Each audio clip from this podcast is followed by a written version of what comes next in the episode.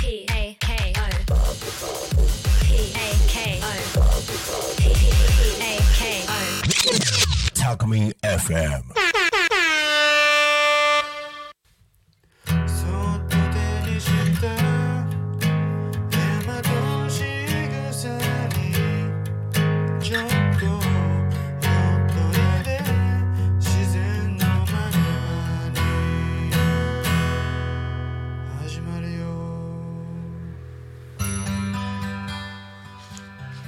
皆さんこんにちは。こんにちは。ラジオで大和しぐさお稽古のお時間です。大和しぐさ発行部ようこりんです。よしぴょんです。大和しぐさは日本の暮らしの中に古くから伝え残されてきた型です。両手を合わせたりお辞儀をしたりいただきます。ありがとう。おかげさま日常の仕草や言葉などに込められた意味を学んでいますそんな私たちが日々感じたことや季節のお話を時々ゲストを迎えたりしながら10分間ゆるりとおしゃべりさせていただきますはい、では今日も気を合わせるおまじないのご挨拶五千五礼から始めていきたいと思います。よろしくお願いいたします。よろしくお願いいたします。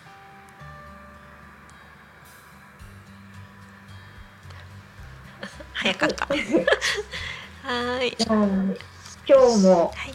えー先週から引き続き桃の節句のお話をしていきますか？はい、そうですね。はい。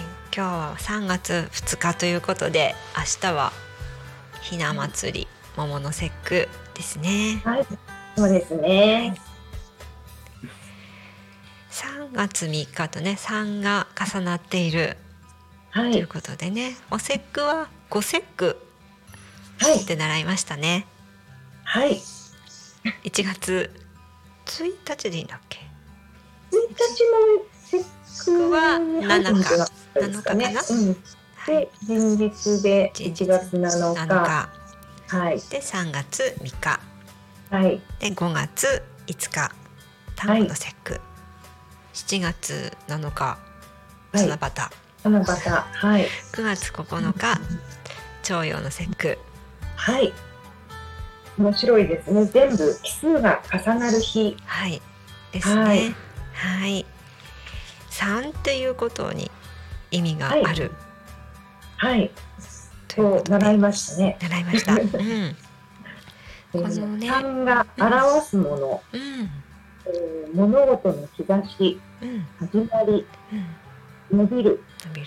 進化、深い進化とやり遂げるっていうふうにノートには書いてあるんですけれども、はい。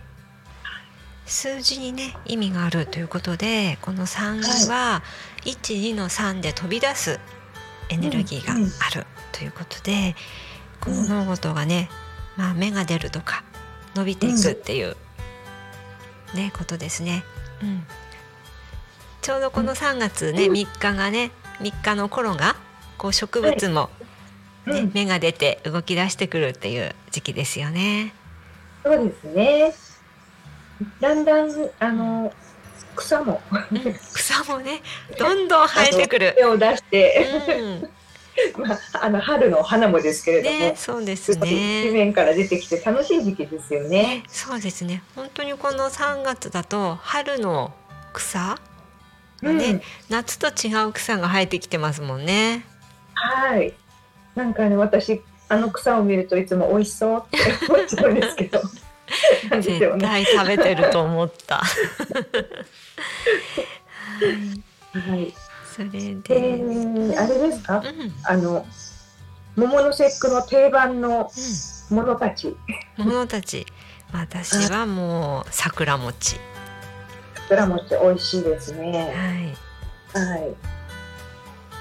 で、3月うん。で桃の節句だけど、うん、桜餅っていうのも面白いですよね。先取りっていう。そうだ。そうですね。うんうん。あれなんか意味があったんだっけ？うん兆し的なことだったと思うんですけど、うんうんうん。やっぱり季節先取り先取りですかね。はい。ちょっと早いってことだね。うん。はい。あとはひなあられねスーパーにいっぱい売ってますよね。いろんなつぶつぶで綺麗で可愛いはい、甘いやつですね。甘いですね。あとはひし餅？はい、これも三色ですよね。そうですね。ピンクと白と緑。はい。うん。昔は本当にお餅で作ってたんですかね。今もお餅なのかな。なんかこう固めたやつみたいになりますよね。うん、あんまり食べた記憶はないですよね。うんうんうん。最近ひし餅に見立てたケーキとかうん。ね可愛らしいのが出回ってる感じですうね。んうん。あとはあお吸い物、ハマグリのお吸い物だったり、ちらし寿司とか。うん。ねそうですね。ちらしですとね甘栗のお吸い物。うん。はい。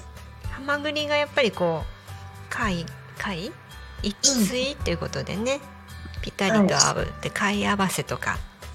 そうですよね。別の貝とは合わないんですよね、うんハマグリは。うん。その普通になってるやつしかピタッとはまらないってえいう。えあうん。なので二つで一つ二つでみたい一つ。ねね。ですよね。二つで一つっていうのは、まあ、このお雛様もね男女で一つとか、な。うん。またいろいろなものが二つで一つってね多いですけれども、うん。お雛様とかやっぱりまあ男女もそうですけど全然違うものが一緒に合わさるっていうか。そうですね。うん違うというか、もう本当に正反対のものが実は一つみたいなイメージで私は捉えてますけれども、うんうん、やっぱりそういうのはこう陰陽っていうのかなうん、うん、光と影とか黒と白とか、うん、いろんなものが対になりますけど、にうん、うん、やっぱり男性と女性っていうのも違うものっていうのかな、エネルギーとしてはこう飛び飛び出すものとうん、なんていうの飛び出さないもの？うちに向かうもの、内に向かうもの、外交的な感じですうんね。うん。あと受け取るとか、受け取るとかね、ううん。ん、うん、それぞれ違うものを、まあ、意識したりとかい。良さを、お互いの良さを見つけるとかうん、うん。っ、ていうね、ことですよね。またそれがうんと男女に限らずに、うん、ね、違うものが一緒になるっていうこともねあると思いますね。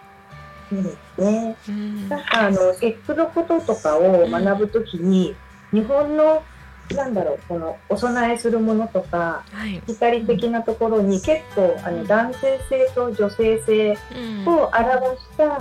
お供えをすることがうん。おおそういうのを学ぶことが稽古で多かったんですけどはい。例えばあの下餅は女性の性器を表したりとかうん。白竹は男性の性器を表したりうんとか、で最初の頃はなんでそんなことばっかりうん。あの日本人に昔の人は考えてたのかなと思ったんですけど、うん。最近なんか深いなって、うん。うん。その一番身近な原始的なうん。あの陰陽じゃないですか、うんうんそこをちゃんとしっかり取り入れてっていうか見える形にしてるっていうことなんだなってなんとなく最近は受け取ってます。なるほど。深いですね、はい。またねこれをひな祭りにやっぱりそういうことを改めて思い出すっていうか、そうですね。ね、うん、で忘れない。日本人はねこうして毎年お雛様を飾ることで、うん、うん、型だけじゃなくて心みたいなものとかね、うん、そういうことも、そうん、思い出して伝えていくっていうところなんでしょうかね。だから桃の節句って女の子のお祭りって言われているけど本当はみんなのお祭り、うんそういうことを思い出して的なのかもしれないですね。はい。はい、そろそろお時間に なってしまいました。明日はね、えーうん。桃の節句ということで楽しい時間を皆さん過ごしてください。またおひな様は早めにしまうということでね、そうですね。急いで。はい、3月3日夕方にはもうお片付け 始めてください。はい。はい、それでは今週はこの辺で失礼しますありがとうございましたありがとうございました。